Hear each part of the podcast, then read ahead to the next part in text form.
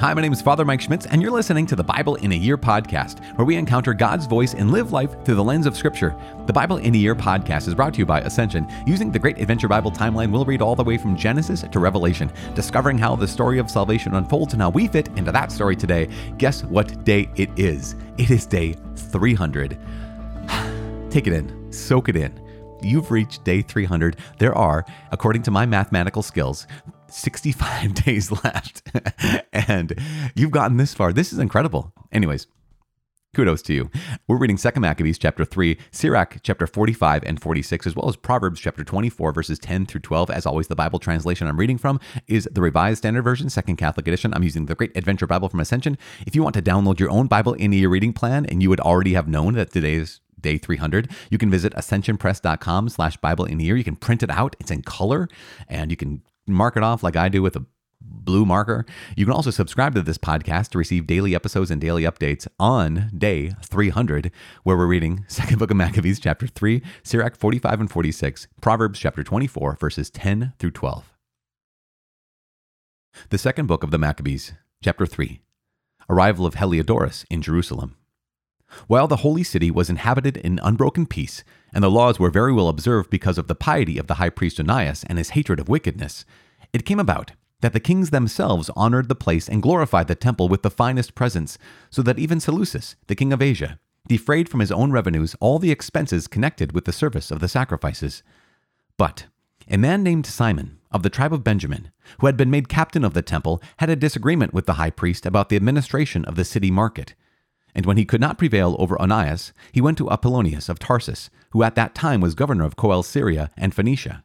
He reported to him that the treasury in Jerusalem was full of untold sums of money, so that the amount of the funds could not be reckoned, and that they did not belong to the account of the sacrifices, but that it was possible for them to fall under the control of the king. When Apollonius met the king, he told him of the money about which he had been informed. The king chose Heliodorus, who was in charge of his affairs, and sent him with commands to effect the removal of the aforesaid money. Heliodorus at once set out on his journey, ostensibly to make a tour of inspection of the cities of Coele-Syria and Phoenicia, but in fact to carry out the king's purpose. When he had arrived at Jerusalem and had been kindly welcomed by the high priest of the city, he told about the disclosure that had been made and stated why he had come, and he inquired whether this really was the situation. The high priest explained that there were some deposits belonging to widows and orphans, and also some money of Hyrcanus, son of Tobias, a man of very prominent position, and that it totaled in all 400 talents of silver and 200 of gold. To such an extent, the impious Simon had misrepresented the facts. And he said that it was utterly impossible that wrong should be done to those people who had trusted in the holiness of the place and in the sanctity and inviolability of the temple which is honored throughout the whole world. But Heliodorus, because of the king's commands which he had, said that this money must in any case be confiscated for the king's treasury. So he set a day and went in to direct the inspection of these funds.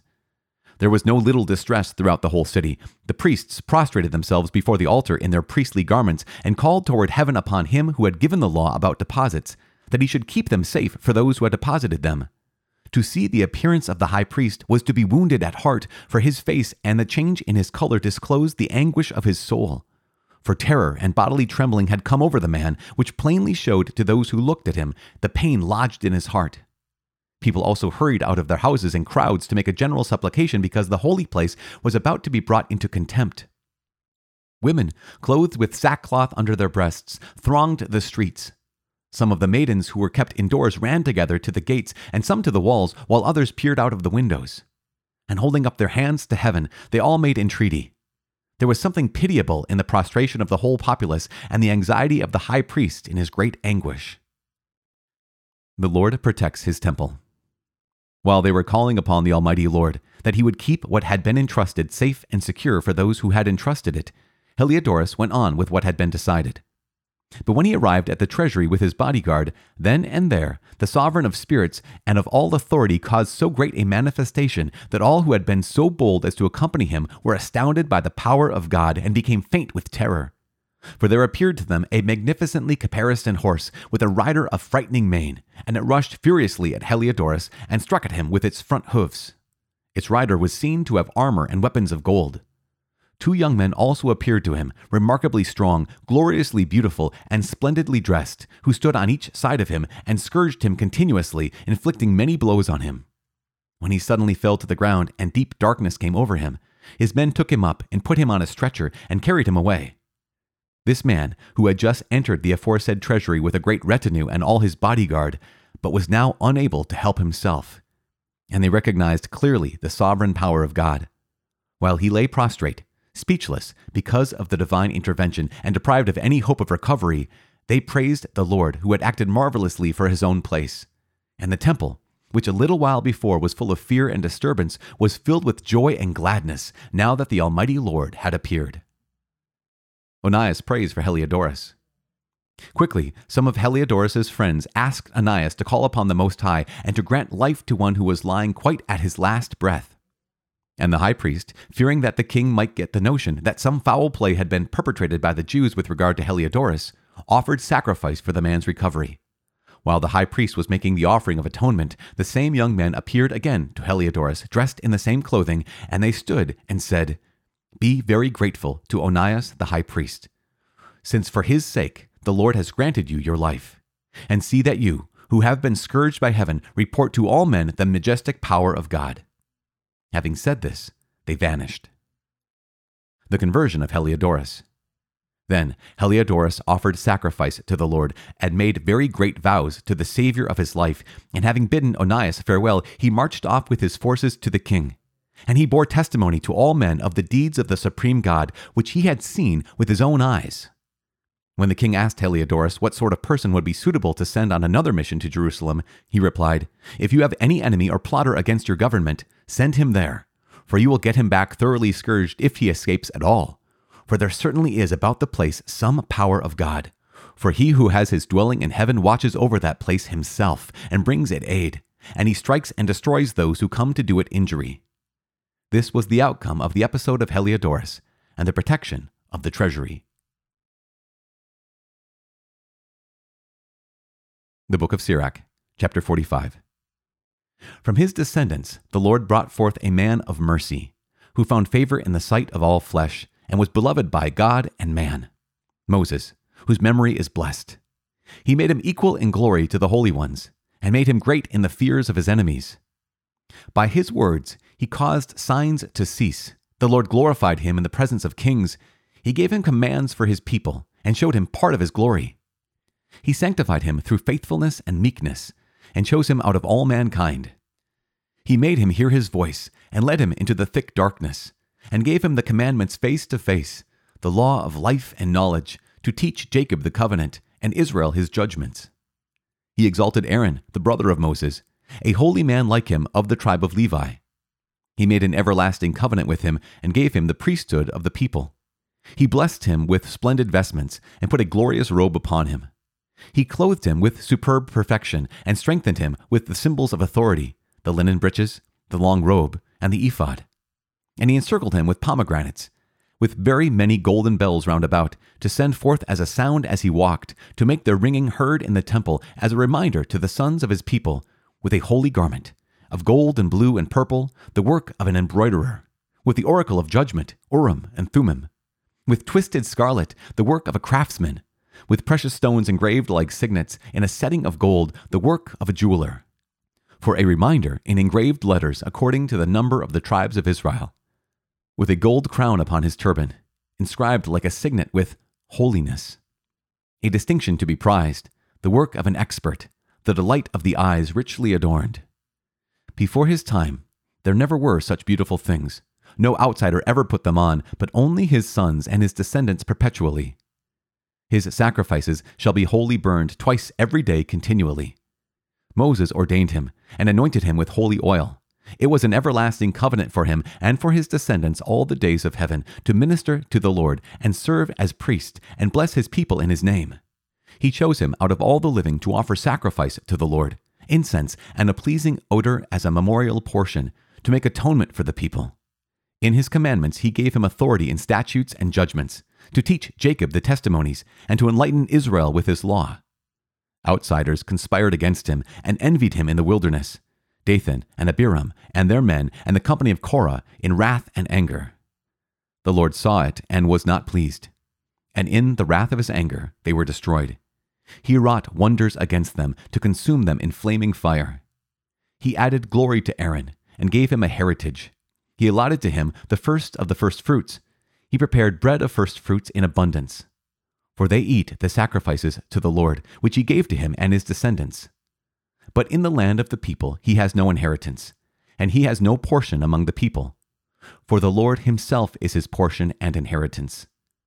Phinehas, the son of Eleazar, is the third in glory, for he was zealous in the fear of the Lord, and stood fast when the people turned away, in the ready goodness of his soul, and made atonement for Israel. Therefore, a covenant of peace was established with him, that he should be leader of the sanctuary and of his people, that he and his descendants should have the dignity of the priesthood forever. A covenant was also established with David, the son of Jesse, of the tribe of Judah. The heritage of the king is from son to son only, so the heritage of Aaron is for his descendants.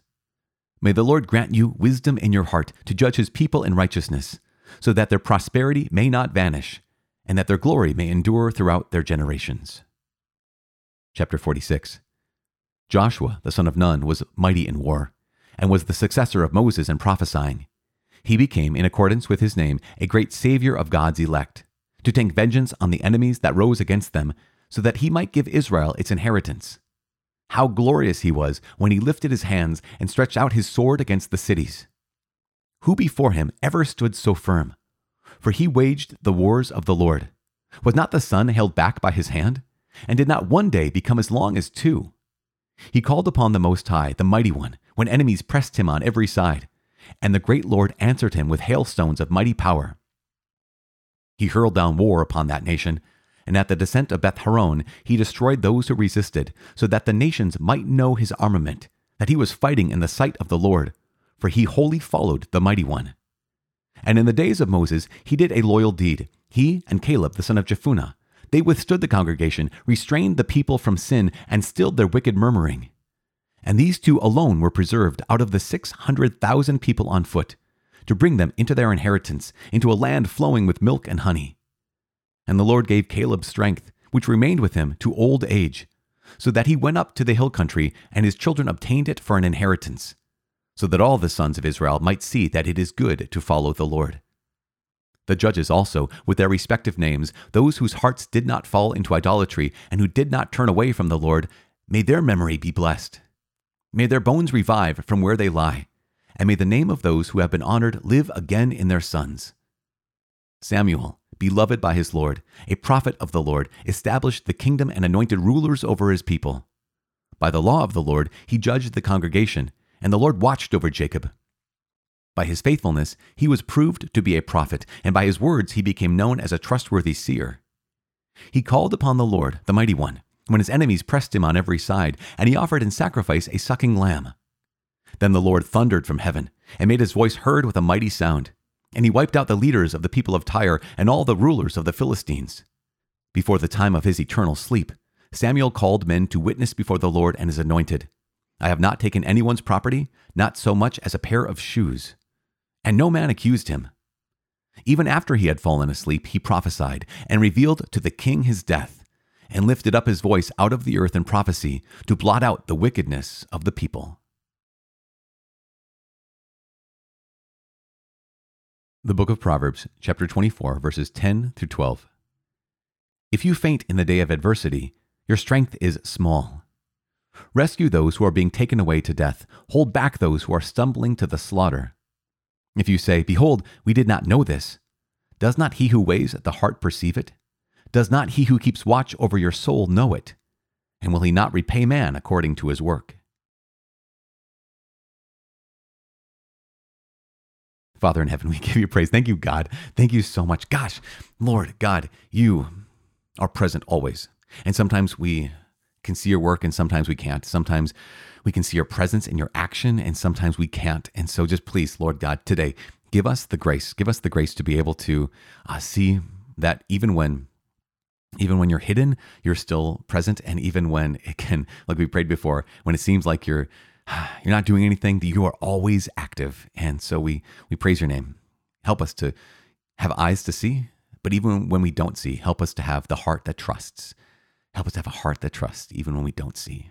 In Jesus' name we pray. Amen. In the name of the Father and of the Son and of the Holy Spirit. Amen. Okay, gosh, you guys, day 300. So good.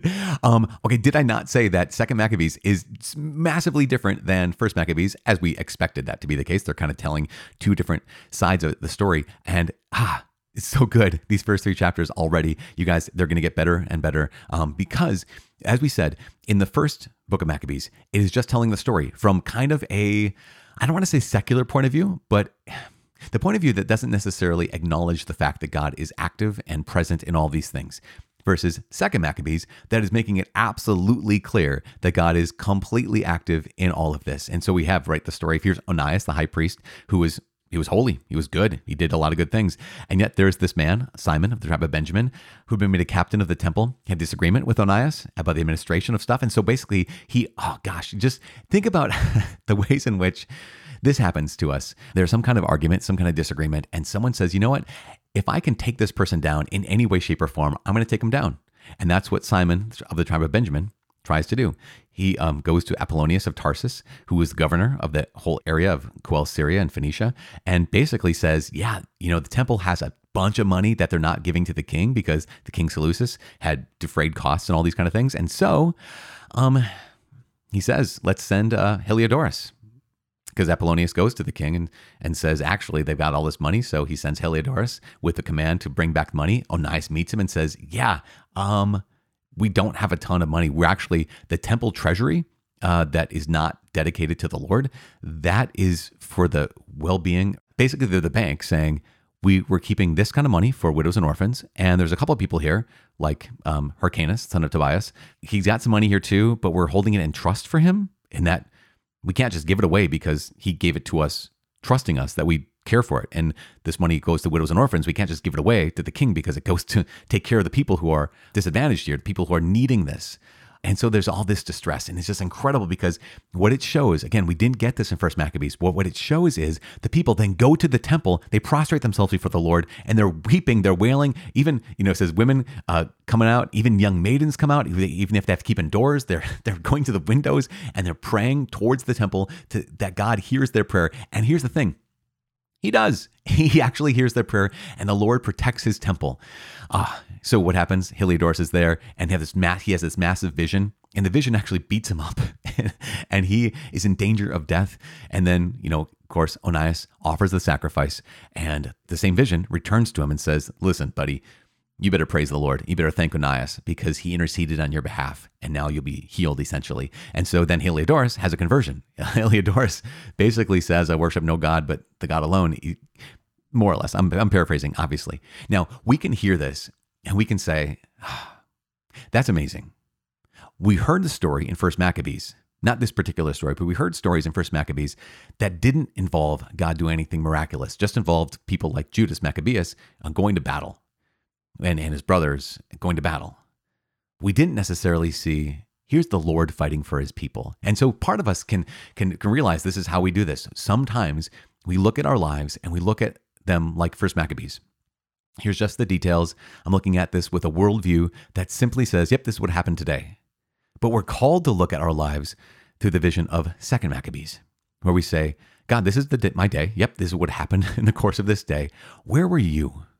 Where were your were your your small moments of grace? Because every single one of us has these moments of grace every single day of our lives. Now, maybe not big massive visions, but there could be small promptings of grace where the Lord respects our free will and he nudges us this way or nudges us away. And if you know, is if we might be in danger of saying, does God really do that? I mean, does you know, here's Heliodorus. Does God really have those kinds of big moments? And we have to say, absolutely. In fact, I know there are people in this community, the Bible in Year community. This has been part of your experience. Part of your experience has been the Lord has given you an unmistakable sign. Here's, you know, St. Paul or, you know, Saul, he's on the way to, to persecute Christians. And on the way there, Jesus appears to him and stops him from, from doing this essentially. Um, there's a story that is just, it is in so incredible. It just, there's a saint named St. Mary of Egypt. And the story of St. Mary of Egypt, just to be really, really brief, is at one point, Mary was um, a prostitute. And the reason why she was a prostitute, and she even says this in her own like biography, in her own words, essentially, she says, there are some people who enter into prostitution because they're forced into it.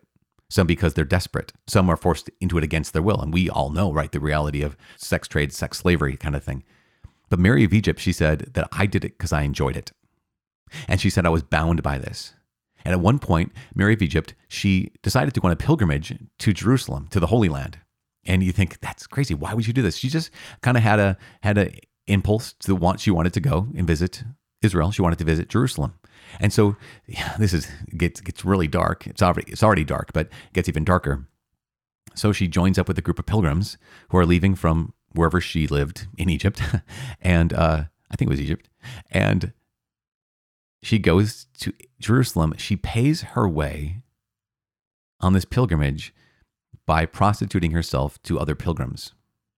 Which, as I said, it gets dark because we realize you, you would think, wait a second, you're on a pilgrimage to go to the Holy Land for crying out loud. How is this even that happens? And in this case, you would say, you know, broken people take pilgrimages, broken people take retreats, broken people pray on a daily basis. And some of that brokenness remains broken. I remember when I read that, I thought, oh my gosh, really? That is, it just so, it broke my heart to, to, to realize that. But, but here's Mary. She finally gets to Jerusalem and she's going to walk into the Church of the Holy Sepulchre. The Church of the Holy Sepulchre, if you ever get to Jerusalem, it's a big church built over the spot of Golgotha where Jesus was crucified and over the tomb. So it's this massive church because between Golgotha and the tomb is you could throw a rock. I mean, people can. I'm not a very good throw, but other people could throw a rock from Golgotha to where the tomb is. It's not that far apart. So there's this big church built over the tomb and over Golgotha, Calvary.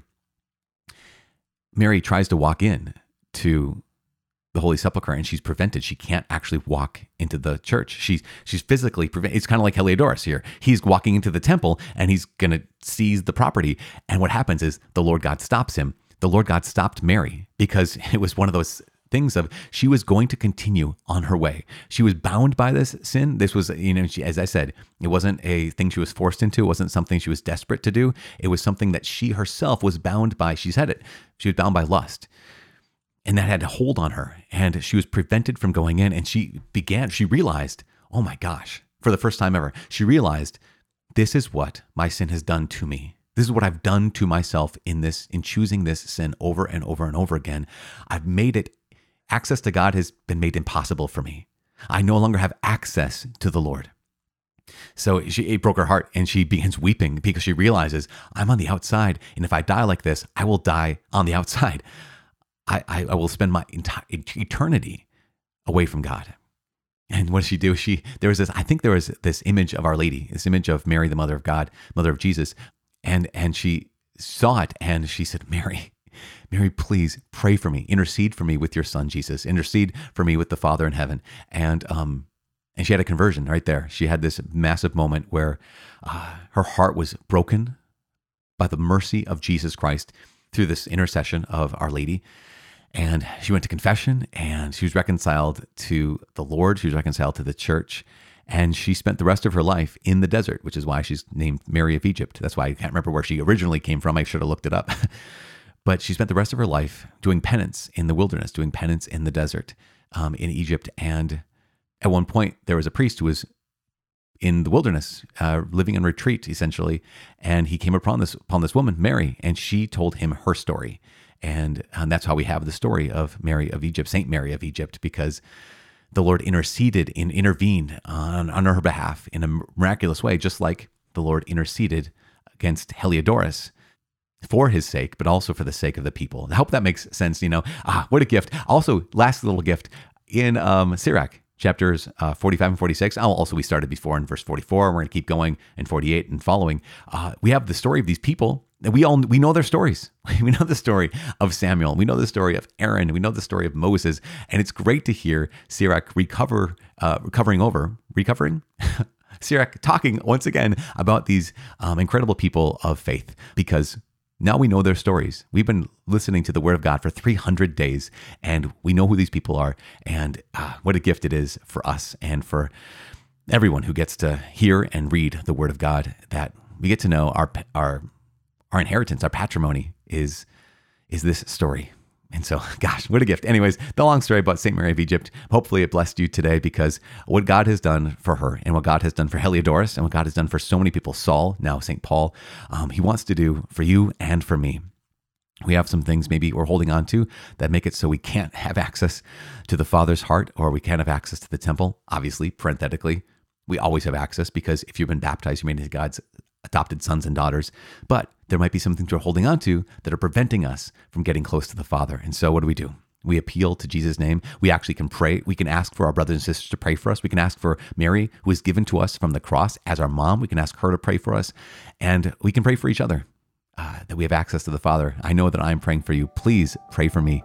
My name is Father Mike. I cannot wait to see you tomorrow. God bless.